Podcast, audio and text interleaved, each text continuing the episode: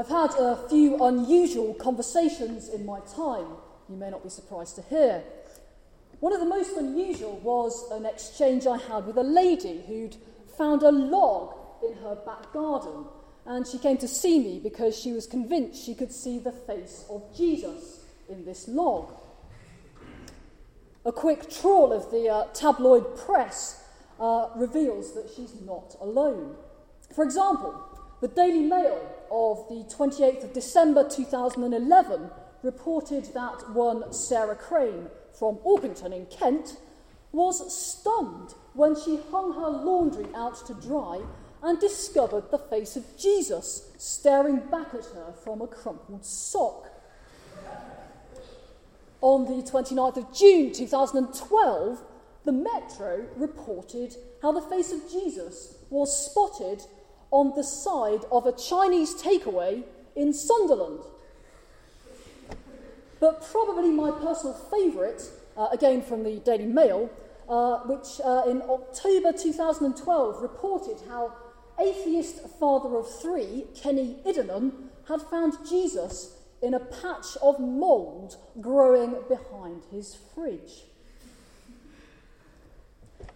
Though these stories are obviously somewhat tongue in cheek, it's worth asking, especially in view of our readings this evening, how they stack up against the biblical evidence. Well, whilst our offerings from the book of Exodus and St. John's Gospel don't involve a crumpled sock, um, a local Chinese takeaway, or even a Jesus shaped patch of mould behind the fridge, they do recount some pretty weird happenings. First, we get the iconic story of Moses and the burning bush, out of which the voice of God speaks. Then we get a passage from St. John's Gospel, in which again God's voice is heard.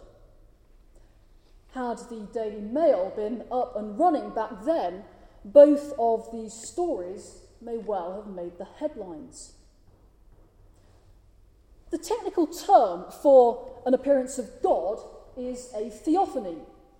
It's from the Greek words theos, God, and phanos, an appearance or a kind of bringing to light. It seems to me that our two readings uh, this evening are linked very much by this idea of theophany, of God appearing. What I perhaps have a little irreverently uh, referred to in the title of this sermon as God's appearing act. Why is theophany important? Well, it's important because when God appears, when God does his appearing act, particularly in the Old Testament, everything changes. Walter Brueggemann, uh, the great Old Testament scholar, describes theophany as an encounter in the life of a person or community whereby the future is radically altered and abruptly redefined.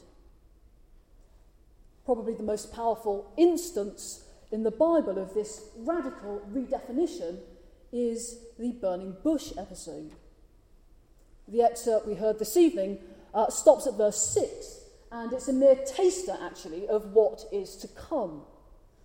If we were to read on, we would discover that um, this appearance of God, this theophany, leads not only to the revelation of the divine name, of God's name, but also to a total reorientation of Moses' life and his vocation. It also lays the groundwork for the Exodus, which is the event which, above all others, defines and makes its mark upon God's people. So, theophany, God's appearing act, changes things and it changes people. By and large, it's not a comfortable experience. It is disruptive and disturbing, and actually jolly inconvenient. Biblically speaking, theophany isn't, uh, you know, some kind of warm and fuzzy, nice feeling of comfort. It is a direct encounter with the raw material of holiness. God says to Moses, Draw not nigh hither, put off thy shoes from off thy feet, for the place whereon thou standest is holy ground. God's appearing act ought to invoke in us a sense of awe and trembling that draws us to our knees and makes us remove our metaphorical shoes. But hang on a minute, you may be thinking. This talk of awe and holiness is all very well. But when was the last time any of us here this evening heard God talking to us out of a burning bush? No hands. Good. Um, men in white coats uh, can, can, can stay at the entrance to chapel, it's fine. Maybe you have encountered the raw material of holiness. Maybe there has been a time in your life when God has, in some sense, appeared to you. But my guess is that it doesn't happen every day. Indeed, you may feel that actually it's never happened. It's easy, isn't it, to feel discouraged, uh, to feel as though we're not quite up to scratch as Christians if we haven't had an overwhelming and dramatic experience of the presence of God. If you feel like this, you are certainly not alone. When I was working in the parish a few years ago, um, rather than talking about God's appearing act, people were far more concerned with talking about God's disappearing act. Why can't I see God? People would ask me. Why won't he reveal himself to me? Or even more disturbingly, why has God abandoned me?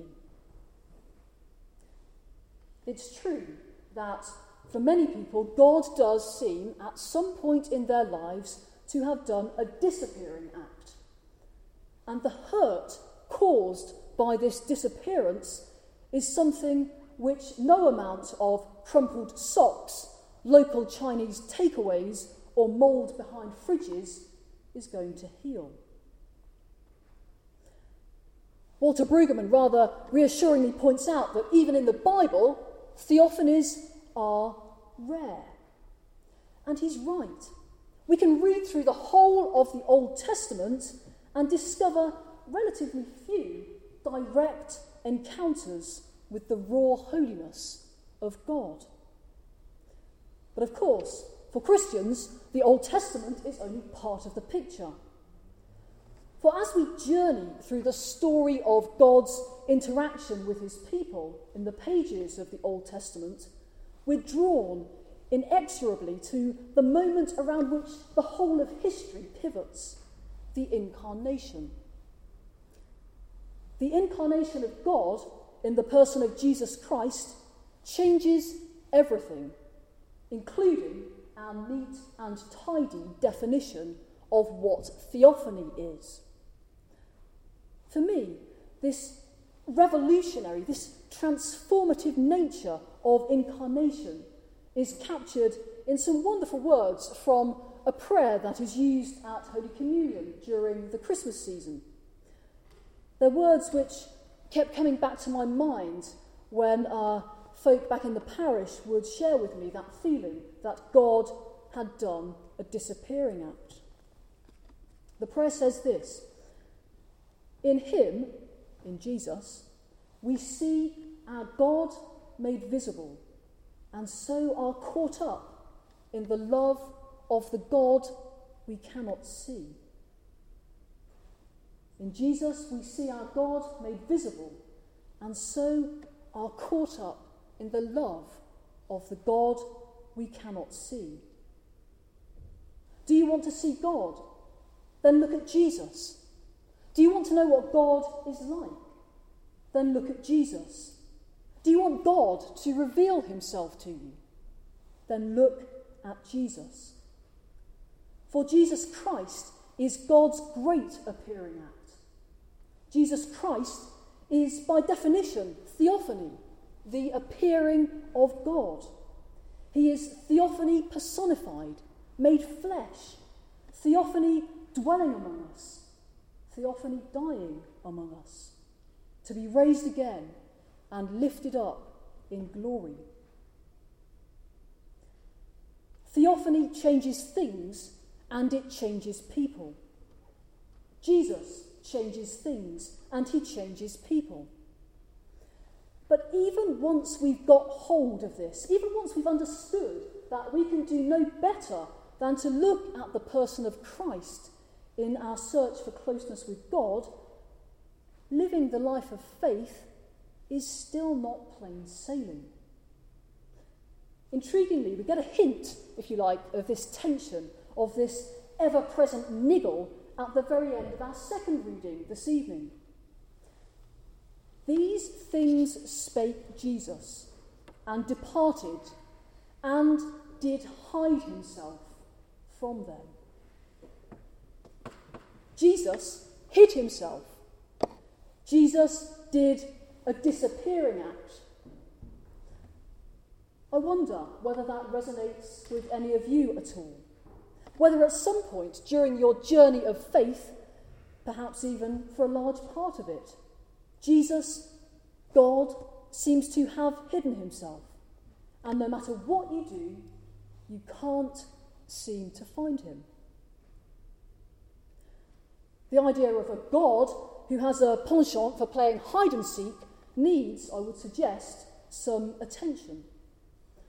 I don't claim to have um, fully worked out answers to the whole host of questions this raises, but I can suggest a place to begin. There's a wonderful little book uh, which has helped me, more than any kind of great or learned tome, um, has helped me to grapple with this idea of a hide and seek God. It's by Cardinal Basil Hume, and it's called, uh, rather endearingly, Basil in Blunderland. I've got a copy here. Um, it's, it's, a lovely title. Um, Cardinal Hume says he chose the title because uh, his spiritual life is more of a wandering in Blunderland than a resting and relaxing in Wonderland. In the book, he plays a game of hide and seek with two children, Kate and Barney. Towards the end of the book, he reflects that actually we play hide and seek with God all the time. Hume says this Hide and seek is a game for lovers, not just for children. It's also a game for God and for you. Sometimes you will be the seeker, at other times, the one who is sought.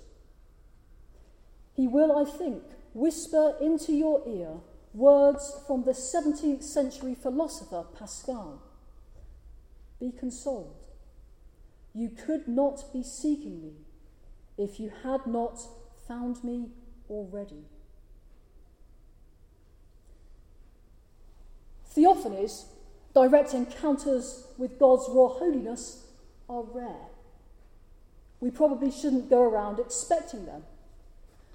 But as my old theological college principal used to say, love has a much better chance of finding us if we seek to put ourselves in its way. By this, I don't mean that we should all go home tonight and earnestly study our crumpled socks or patches of mould behind the fridge for evidence of the face of Christ. But I do mean that we should go home tonight and earnestly pray for a greater knowledge of the one who is, by definition, theophany, God's great appearing act, Jesus Christ Himself. We ought constantly to be seeking after, constantly to be searching for, constantly to be putting ourselves in the way of the one who, in whom we see our God made visible, the one who draws us into the love of the God we cannot see. Because, as Basil Hume says um, in the closing words of Basil in Blunderland, God says to each of us, Go in search of me, and you will certainly find me.